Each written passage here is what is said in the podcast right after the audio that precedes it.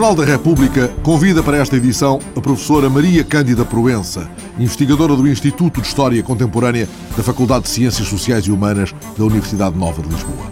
A professora Maria Cândida Proença é a comissária científica da exposição Educar, Educação para Todos, Ensino na Primeira República, cuja inauguração está marcada para esta semana no Palácio Valadares, ao Largo do Carmo, em Lisboa. A exposição tem como objetivo declarado evocar o papel desempenhado pelo ideal educativo na formação e na consolidação do pensamento republicano. Mais pretende divulgar junto do grande público a dimensão educativa do regime republicano. Esta terá sido, aliás, professora Maria Cândida Proença, uma das áreas em que a Primeira República deixa um legado considerável. Eu penso que a educação foi uma das áreas em que a República nos deixou um legado mais inovador e no qual se distingue pelo aspecto qualitativo há realmente aqui uma mudança qualitativa muito forte em relação ao que tínhamos herdado da monarquia. Por vezes diz-se os resultados foram bastante modestos, quer dizer, por exemplo, se pensarmos a nível do analfabetismo, ele não diminuiu tanto como depois, anos mais tarde, poderá ter diminuído no Estado Novo, mas o aspecto fundamental é o aspecto qualitativo e o aspecto da inovação.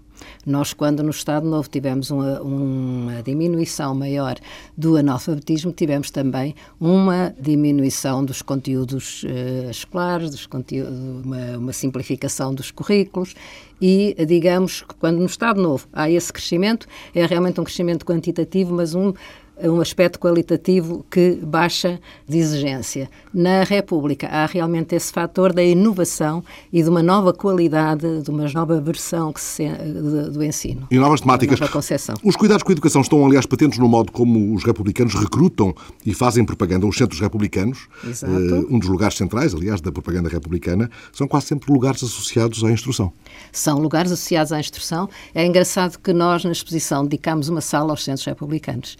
Eu começo precisamente a exposição por uma sala que se chama Antes da República, que é a Sala 1, e em que pretendemos divulgar a ação dos centros republicanos, não só no aspecto escolar, que era uma realidade, mas também no aspecto social, no aspecto de propaganda política e de, também de dar uma consciência política aos uh, frequentadores, no aspecto até lúdico, de lazer, de convívio e todos os centros republicanos tinham essas vertentes, várias dessas vertentes. E houve uma coisa que eu achei interessantíssima, porque nunca me tinha passado pela cabeça, que foi encontrar duches, casas de banho. nos centros assim, republicanos? Nos centros republicanos. Duches, casas de banho. E eu fiquei assim um pouco espantada e a doutora Maria Emília Correia, que me guiou nessa visita aos centros republicanos, que ainda estão em, Porque ainda há em atividade, em atividade vários em Lisboa. Vários. Uh, Explicou-me e realmente percebe-se logo. Os centros republicanos estavam em bairros pobres, bairros que na altura não havia casas de banho e as pessoas tomavam banho no próprio centro, era mais um serviço social, digamos. A exposição vai mostrar também o papel que tiveram outras instituições, como a Academia de Estudos Livres, que vai dar lugar à Universidade Livre para a Educação Popular. Sim, nós vamos, nesta sala que é antes da República, nós vamos referir-nos uh, a esses estabelecimentos de ensino e outras instituições que funcionaram antes da República, desde os centros escolares republicanos, a Voz do Operário, as sociedades promotoras, a Escola-Oficina, a Academia de Estudos Livres, embora como só tenhamos uma sala para o fazer, Vão ter que condensar a informação. Teremos que condensar. Será à base de fotografias, será à base de objetos que recolhemos em centros republicanos e vamos fazer eh, uma coisa que eu que tivemos a preocupação de fazer, que foi confrontar um pouco o que era há 100 anos e agora. E, portanto, vamos mostrar um pequeno filme de um centro republicano que tem imenso êxito, que é o Grêmio Liberal de Campo de Ourique, e, portanto, um centro republicano em funcionamento, com as suas aulas em funcionamento. Teremos uma instalação também com os objetos que se usavam e que caracterizavam a escola nessa época e os de agora, quer em, em termos de vestuário, de calçado, de objetos que se usam, não é? De utensílios, de instrumentos, desde a lousa e o computador e outras coisas assim. E, portanto, vamos tentar fazer esse contraste entre o presente e o que era há 100 anos e, apesar de termos só uma sala para o tema, uma pequena homenagem aos centros republicanos e realmente à sua permanência e tendo em conta que durante o período do Estado Novo muitas vezes foram perseguidos. perseguidos. E que foram, nesta época da Primeira República e antes ainda, muito E antes, antes, depois, um grande esta- laboratório um- Exato. de experiência educacional. O professor Rogério Fernandes, que estudou, que nos deixou há pouco tempo e que estudou muito esta Universidade Livre para a Educação Popular, ele falava da forte influência da maçonaria na organização destes lugares de estudo. Isso vai ser também explicitado na, Sim, na sim. exposição? É explicitado e explicado precisamente no texto introdutório. Cada sala terá um texto introdutório em que nós explicamos qual é a função daquela sala, porque é que dedicamos uma sala àquela temática. Mas tudo o resto que está na sala serão, sempre que é necessário qualquer explicitação ou, ou enquadrar o assunto, serão citações dos atores da época. Fizemos questão de apenas termos os textos introdutórios para explicar e depois deixarmos falar os atores. As paredes vão falar. As paredes vão falar através das citações. E muito poderiam dizer as paredes do Palácio Valadares, que albergaram a experiência singular da Escola Veiga Beirão, após o que pouco mais ali aconteceu de relevante. E não só, não nos remete só para a Veiga Beirão. É que o Palácio Valadares tem um passado eh, ligado ao ensino. Esteve lá o Passos Manuel, quando era Liceu do Carmo. A seguir esteve Maria Pia, que deu origem a Maria Amália. Esteve o Almeida Garrete. eh, Esteve a Veiga Beirão. Penso que depois da Veiga Beirão ainda esteve uma secção da Fernão Lopes, ou Fernão Lopes, portanto, e depois então é que terá definitivamente deixado de funcionar. Há um passado muito grande ligado ao ensino. E é interessante que Alguns historiadores dizem que teria sido naquele local, não naquele edifício, que não é da época, mas naquele local que esteve o estudo geral criado por Dom Dinis. Outros historiadores situam noutro sítio, mas vários historiadores situam que terá sido naquele local. Se fosse naquele local, parece que era genético esta ligação do, do Um Palácio edifício Valadares para a educação. Exato. E esta exposição, de algum modo, reabilita-o de novo para esta função, porque, ao restaurar eh, a parte mais degradada do edifício, como que lança um desafio para que a coisa não pare aqui. Exatamente. A Parque Escolar fez estas primeiras obras para ser possível instalar lá a exposição, preparou as infraestruturas, mas a ideia é que depois de sair a exposição, as obras de restauro do Palácio continuem e que venha a funcionar lá o futuro Museu da Educação. Onde tudo isto caberá de novo. Exatamente. Eh, e onde falaremos, porventura, mais em detalhe de um outro momento que já aqui aflorou, que é esse que se prende com a Escola Oficina número 1, criada em 1905. Exatamente. Eh, é uma experiência inovadora, até ousada, que vai durar até aos anos 30. Exatamente. A Escola Oficina número 1 é uma experiência muito, muito importante, uma experiência inovadora à qual estiveram ligados os nomes de alguns pedagogos importantes, eh, como por exemplo o Adolfo Lima, um grande pedagogo, a qual também dedicamos um espaço especial na sala dos pedagogos, temos uma sala dedicada aos pedagogos. E que é uma escola que pretende ligar o trabalho intelectual, que fazer essa junção e dar-nos esse ensino integral. É uma escola também muito ligada à maçonaria, a sua criação está ligada à maçonaria, a sua manutenção. É uma escola bastante marcante, que era apresentada como exemplo por vários pedagogos para o que deveria ser a escola ideal. A Sala dos Pedagogos fica, aliás, logo a seguir a esta de que já falámos. Nós passamos desta sala para a outra por uma porta pivotante. Uma porta pivotante que de um lado tem a monarquia e agora damos a volta e entramos na República. E aí vamos nós.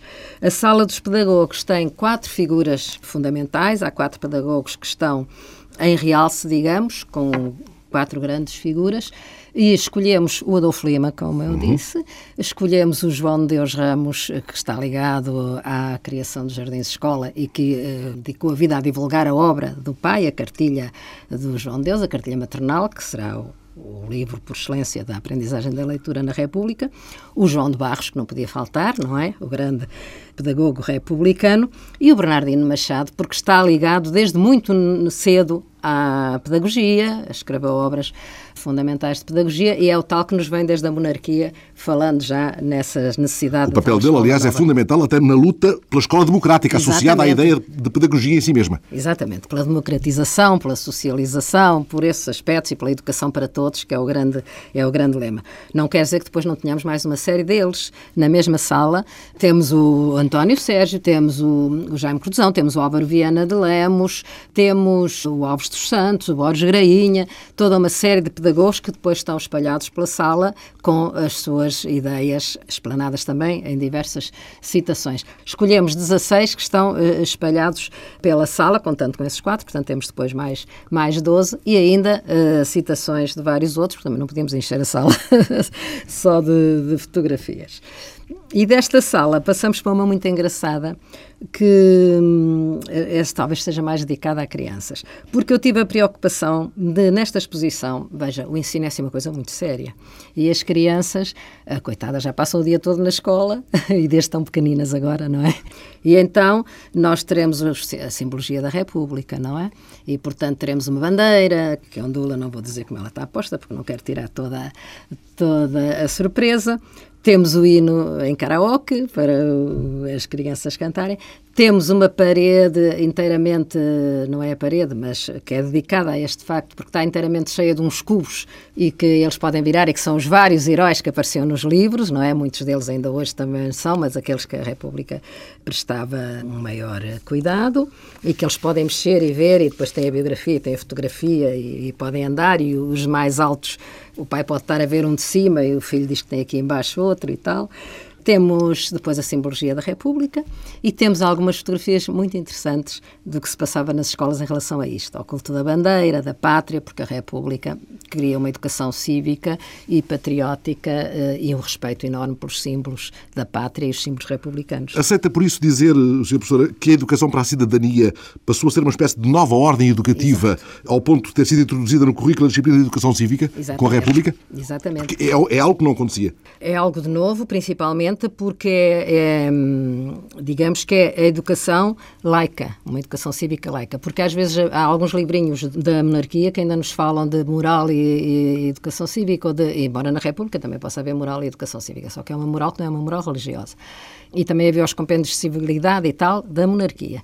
Mas a educação cívica republicana é realmente uma grande inovação, a formação para a cidadania, a educação cívica e principalmente a laicização do, do ensino é este aspecto laico, a separação da moral da religião por completo, não é? Professora Maria Cândida Proença, e logo em outubro de 1910 foi nomeada uma comissão presidida por João de Barros, que já aqui Sim. citou, que vai elaborar um regulamento de instrução militar preparatória. Ora, pedagogos como Adolfo Lima, que também citou já, manifestaram-se com alguma reserva em relação a isto, que consideravam ser uma espécie de batalhões escolares. Exato. Um, o que é que pensa disso? A instrução militar um, preparatória na escola, os batalhões escolares, foi realmente uma ideia da República que visava completar a educação cívica, prepará-los para serem defensores da pátria, não é? É engraçado que ainda ontem estava a ver uma das citações que lá temos que fala precisamente disso prepará-los para serem os defensores da pátria e, e, eu até pensei, não estavas a pensar que dentro de tão pouco tempo eles teriam mesmo que ir, que ir lutar. Pois, a guerra para logo a seguir. Houve vários pedagogos que estavam contra, que diziam que não se devia fazer da escola um quartel. E realmente o, o regulamento da instrução militar uh, preparatória foi publicado, mas foi um, um aspecto que não foi muito conseguido, não foi muito seguido, não foi muito estabelecido, porque tinha uh, vários pedagogos que se mostravam contra. Mas as crianças vão ter nesta exposição muitos espaços onde podem, apetece dizer, brincar à República. Pode dizê-lo. E principalmente nos ateliês também vão acompanhar a exposição. Mas nós teremos eh, nos quiosques interativos, teremos uma sala que tem uma mesa interativa e nessas salas que têm esses aspectos interativos, nós temos jogos, perguntas, várias uh, atividades para eles fazerem, algumas atividades para eles fazerem, para não serem ali só uma vista passiva, porque não queríamos estar só a mostrar aspectos do ensino e tal, e fotografias. Por exemplo, também quando temos aqui a sala dos manuais, que é que segue, que será uma biblioteca, e que também terá manuais expostos, mas tem, por exemplo, um livro mágico. A exposição visa um público eclético, mas não descura quantos queiram aprofundar o conhecimento sobre a educação na Primeira República. Aliás, o Salão Nobre vai acolher, paralelamente à exposição, um ciclo de conferências. Sim, de 15 em 15 dias, durante a vigência da exposição, nós vamos ter conferências, é um ciclo de conferências que acompanha a exposição e que é dedicado a vários aspectos da educação republicana e que estão aflorados pela exposição. A conferência de abertura será feita pelo professor eh, Amadeu Carvalho Homem e será sobre o, papel da educação no pensamento republicano. É uma visão geral da importância da educação. Já que fala disso, desse tema da conferência do professor Carvalho Homem, quando os republicanos chegam ao poder, que escola verdadeiramente é instaurada por eles. A escola de onde sairá o homem novo, como eles dizem, que escola é na sua essência? Eles pretendiam criar o homem novo, republicano, imbuído desse espírito republicano, capaz de entender as novas instituições e capaz de ter essa participação cívica que o levasse a querer mudar a sociedade. Uma sociedade que seria formada com a participação de todos e os quais, pela educação, não é todos, esse homem novo, pela educação, estaria realmente compenetrado da sua importância e do seu dever cívico.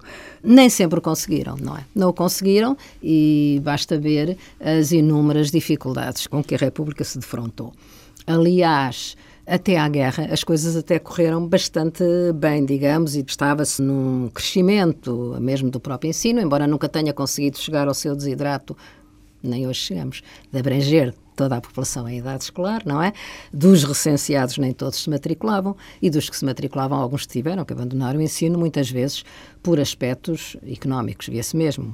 Há relatos, como o professor que dizia, o aluno chegava, senhor professor, dê uma lição depressa que eu tenho que ir com o meu pai a trabalhar para o campo, levar os bois ao pasto, ou outras coisas assim. Há até quem faça uma crítica no sentido de que houve, de facto, sim, uma grande aposta acima de tudo, no ensino primário. Exato. Em julho, António José de Almeida já tinha lançado o plano de descentralização, vai impor a criação de 75 círculos escolares. E pergunto, foi esta a aposta que mais resultou ou até terá sido a única aposta que resultou? Parece o João de Barros a falar. E o João de Barros, quando, já no fim da República, e na revista Atlântida ele tem um artigo em que se lamenta um pouco, diz, afinal de tanto que nós queríamos desta obra educativa, com as vicissitudes políticas, com tudo isto, o que é que ficou? E ele diz, o que ficou principalmente foi a descentralização do ensino, ao nível do ensino primário, ao nível do ensino secundário, a descentralização também e uma certa autonomia pedagógica e científica, e ele termina, e muito, muito maior divulgação do ensino a todos os níveis. Portanto, digamos que o que terá ficado terá sido mais esse aspecto da descentralização do ensino, da descentralização autonomia, da autonomia do ensino pedagógica, científica e uma maior divulgação, uma maior preocupação do ensino. Mas muitas das outras coisas que eles teriam querido implantar uh, não conseguiram. Não conseguiram. Aliás, quanto ao ensino secundário. diz que foi só isso que ficou. Quanto ao ensino secundário, a República foi mesmo pouco ousada. Porquê? Foi. É intencional esse, esse, Há uma negligência ou há uma intenção? Não será bem negligência, uh, será porque o ensino secundário nos últimos anos do século XIX e nos primeiros do século XX tinha tido uma, um desenvolvimento e uma estruturação, uma, reformas importantes. A partir da reforma de Jaime Muniz ele está praticamente estruturado e depois, com a reforma de 1905, digamos que aperfeiçoa alguns aspectos uh, negativos dessa, ou algumas omissões dessa reforma de Jaime Muniz. E a República terá pensado o ensino secundário está mais ou menos arrumado. Não se mexe. Uh, mexe-se um pouco, aliás, tinha que se mexer logo no aspecto da religião e desses aspectos, né, da Mas pouco mais, porque a primeira reforma digna mais... desse nome só aparece com o Sidónio. Exatamente, aparece com o Sidónio, mas depois em 19 é outra vez exposta de parte, embora, portanto, há umas mudanças, mas não uma mudança tão significativa como no primário, porque, digamos, ele já estava organizado e então não se, não se mexe tanto. Mas é interessante que, embora não seja o ensino em que se apostou tanto, é um dos que mais cresce. O ensino superior, esse sim foi uma, uma aposta mais consolidada. Foi. E o crescimento do ensino feminino resultou, acima de tudo, do esforço das associações feministas e não tanto de uma política educativa consistente, ou estou a ser injusto? Digamos, há realmente é o, o, grande esforço das mulheres, não é? As mulheres e que referem que o facto das raparigas poderem ser admitidas no ensino secundário masculino, quer dizer, a coeducação, que não era às vezes muito aceito, porque a mentalidade dos pais e tal ainda tinha um pouco de receio nessas, nessa junção, mas há depois a continuação, também já vinha da monarquia, a Maria Pia, não é? Mas há realmente um grande crescimento do ensino feminino. Eu penso que mais por uma pressão realmente quer das, eh, associações. das, das associações, eh, quer até de uma própria modificação da sociedade, em que a mulher ganha um peso maior e, portanto, eh, começa a necessitar de mais ensino. Nós, aliás, dedicamos também uma sala à mulher. Ah, muito bem. Voltamos à exposição. e ao ensino, e ao ensino feminino, mostrando que, pelo facto da mulher ir para a escola e começar a frequentar não só a nível primário, como a nível secundário e a nível superior, nós temos mulheres que ascendem a outras profissões que não eram aquelas só tradicionalmente femininas. E então temos também uma sala dedicada à mulher e com várias mulheres que se distinguiram, não só aqueles nomes muito conhecidos, mas também lá estão as tais anónimas, mas que fizeram o país. E muitas professoras. Sim, sim, muitas professoras. A República tem muitas professoras. Tem muitas professoras, a feminização do ensino acentua-se. A feminização do ensino era um fenómeno também que já nos vinha dos finais do século XIX, principalmente a nível primário. Mas aqui nós vemos mulheres que começam a ascender ao nível secundário e até ao nível superior. A República dignificou o professor, isso é absolutamente ah, isso inequívoco. é absolutamente inequívoco, uh... até pelos cuidados que teve com a formação dos professores. E, portanto, pela criação das escolas normais superiores, pelo cuidado que apresenta em que os professores tenham a sua formação não só científica como pedagógica e em todos os níveis de ensino, é uma dignificação do professor e da carreira docente. De qualquer forma, a primeira fornada de professores saídos da República vai cair no desemprego. Parece que estamos a, a, ver à distância coisas que se vão repetir, mas é só uma fatalidade que os dirigentes republicanos não podiam prever, talvez. talvez não.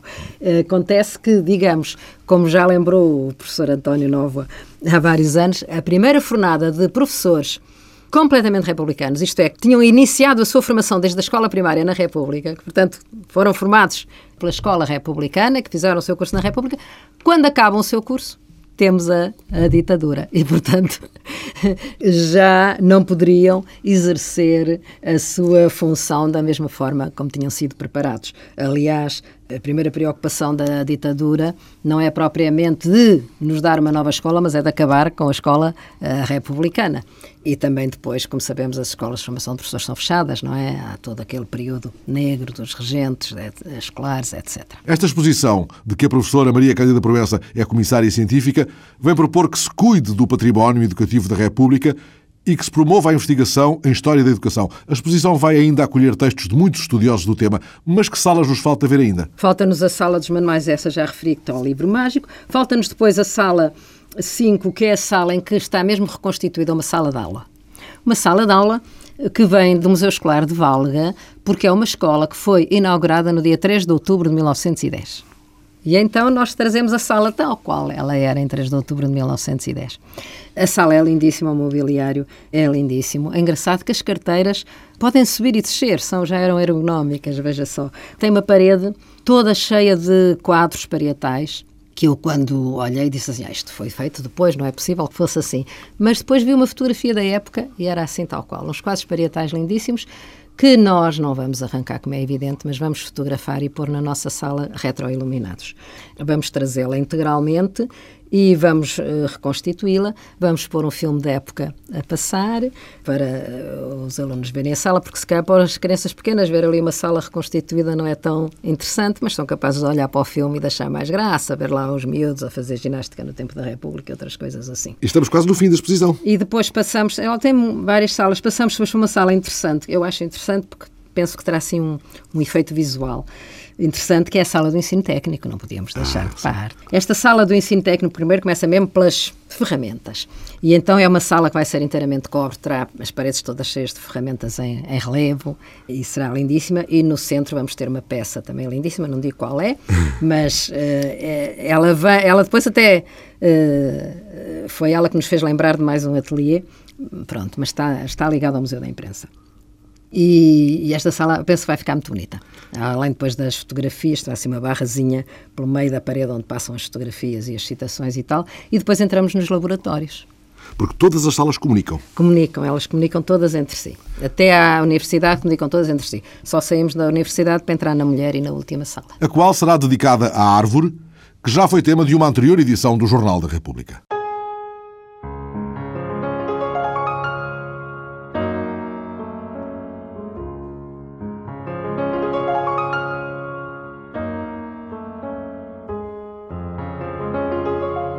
Foi professor, publicou várias obras de caráter pedagógico, integrou o Conselho Superior de Instrução Pública, dirigiu as escolas normais de Lisboa e a Universidade Livre de Coimbra, cidade onde presidiu ao Conselho de Arte e Arqueologia.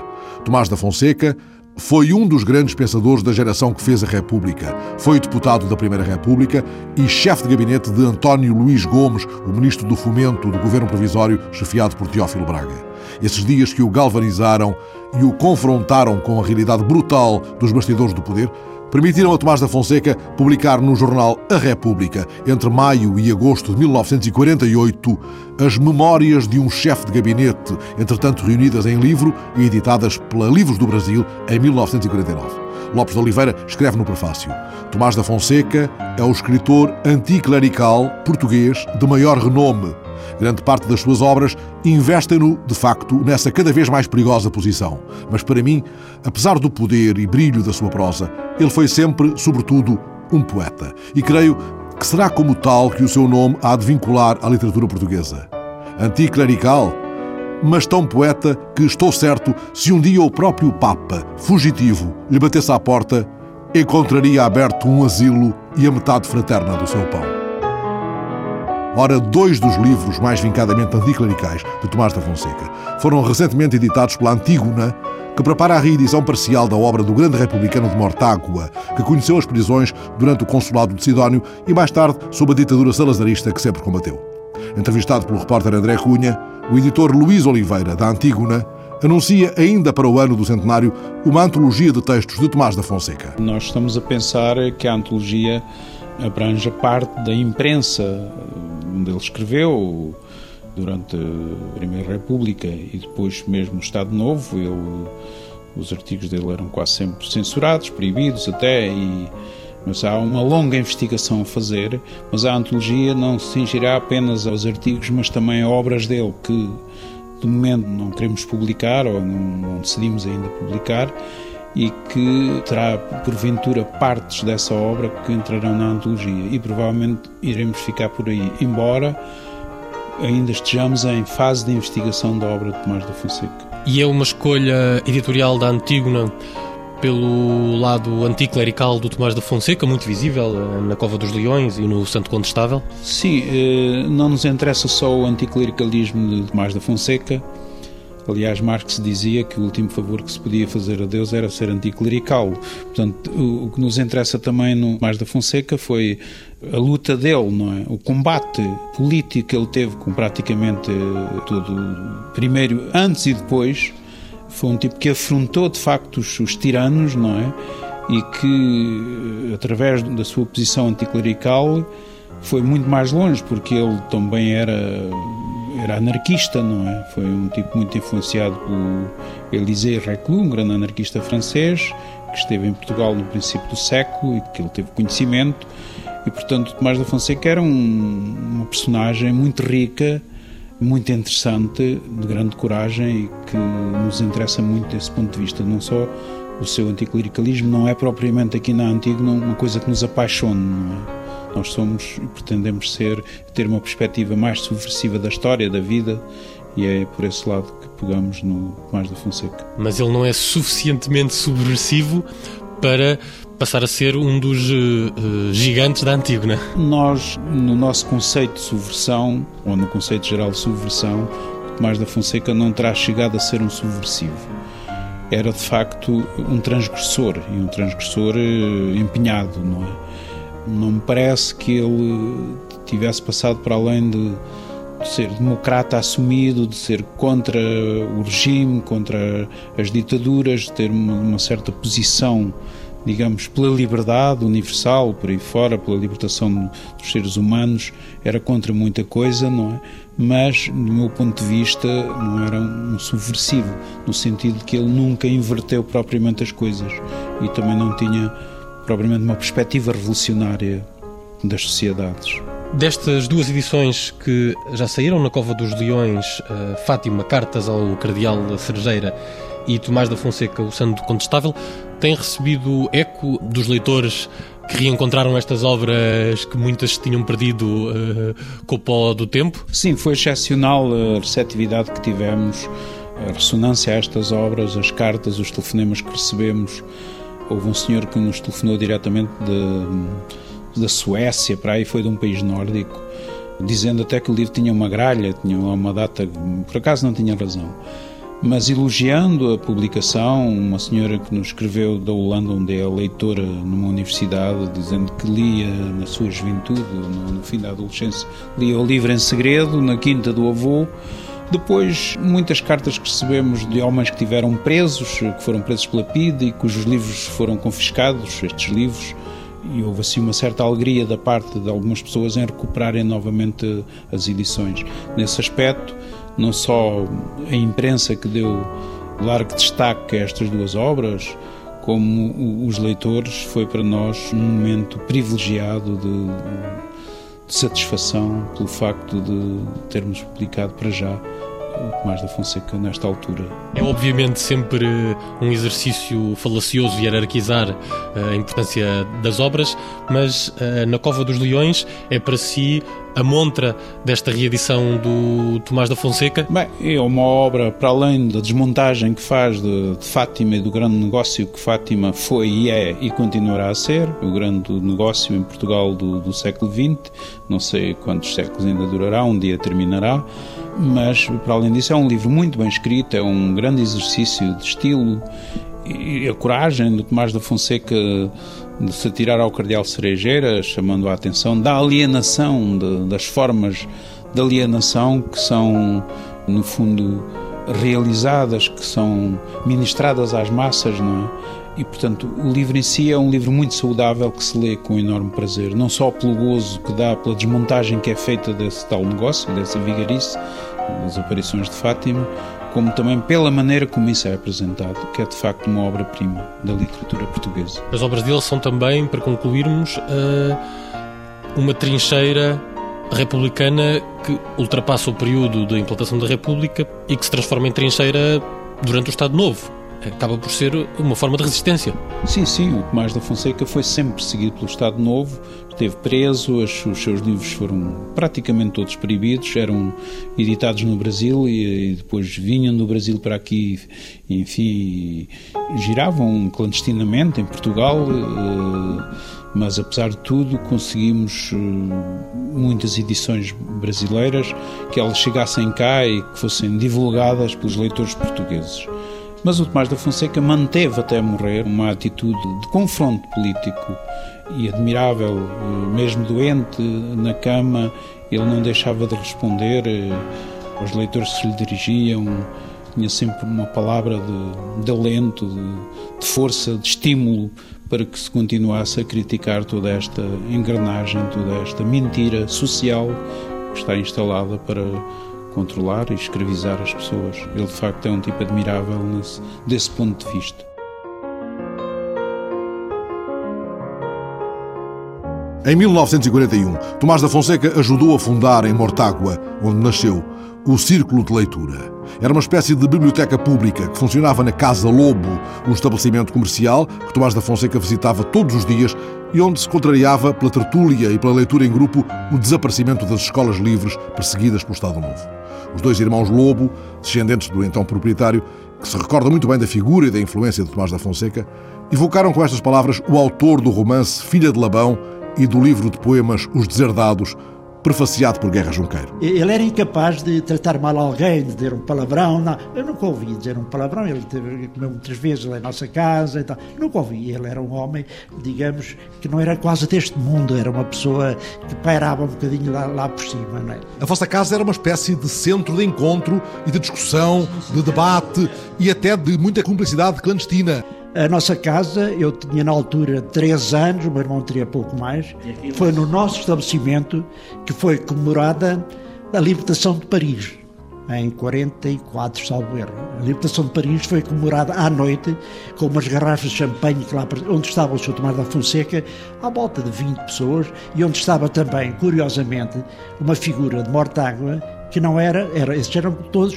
oposicionistas, com exceção de um ou dois que não eram oposicionistas, mas eram eh, anglófilos, eram realmente os aliados, eram dos aliados, porque havia na terra os germanófilos, que eram os, os amantes do, dos alemães. Aqueles dois eram os dois, José Simões Cordeiro, José Freire Mendes, depois exerceram cargos públicos, mas estavam lá também a comemorar a libertação de Paris em 44.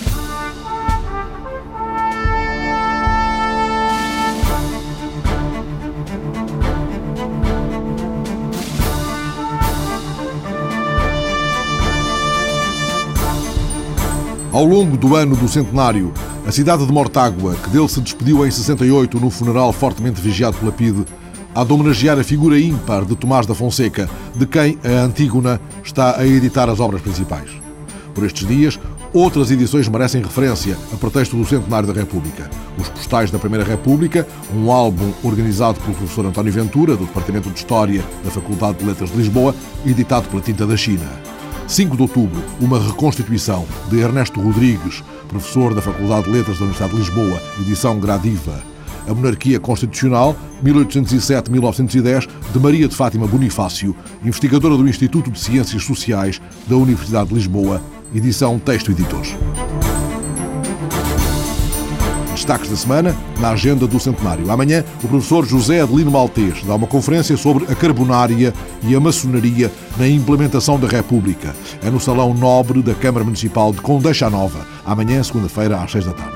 Na terça-feira, Vitor Neto aborda a questão religiosa na Primeira República, da ruptura ao compromisso. É mais uma das conferências 100 anos da República na Livraria Almedina, no Estádio de Coimbra, às seis da tarde.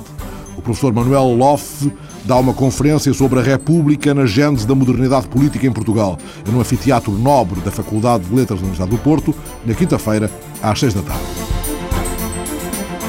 Na sexta, dia 9, passa mais um aniversário da Batalha de Lali. A participação portuguesa na Primeira Guerra Mundial será por isso evocada, logo pela manhã, junto ao Memorial dos Combatentes, em Sesimbra. E à noite, o Tenente-Coronel Abílio Lousada fala sobre Portugal na Primeira Grande Guerra. É na Capela do Espírito Santo dos Mariantes, em Sesimbra, sexta-feira, às nove da noite.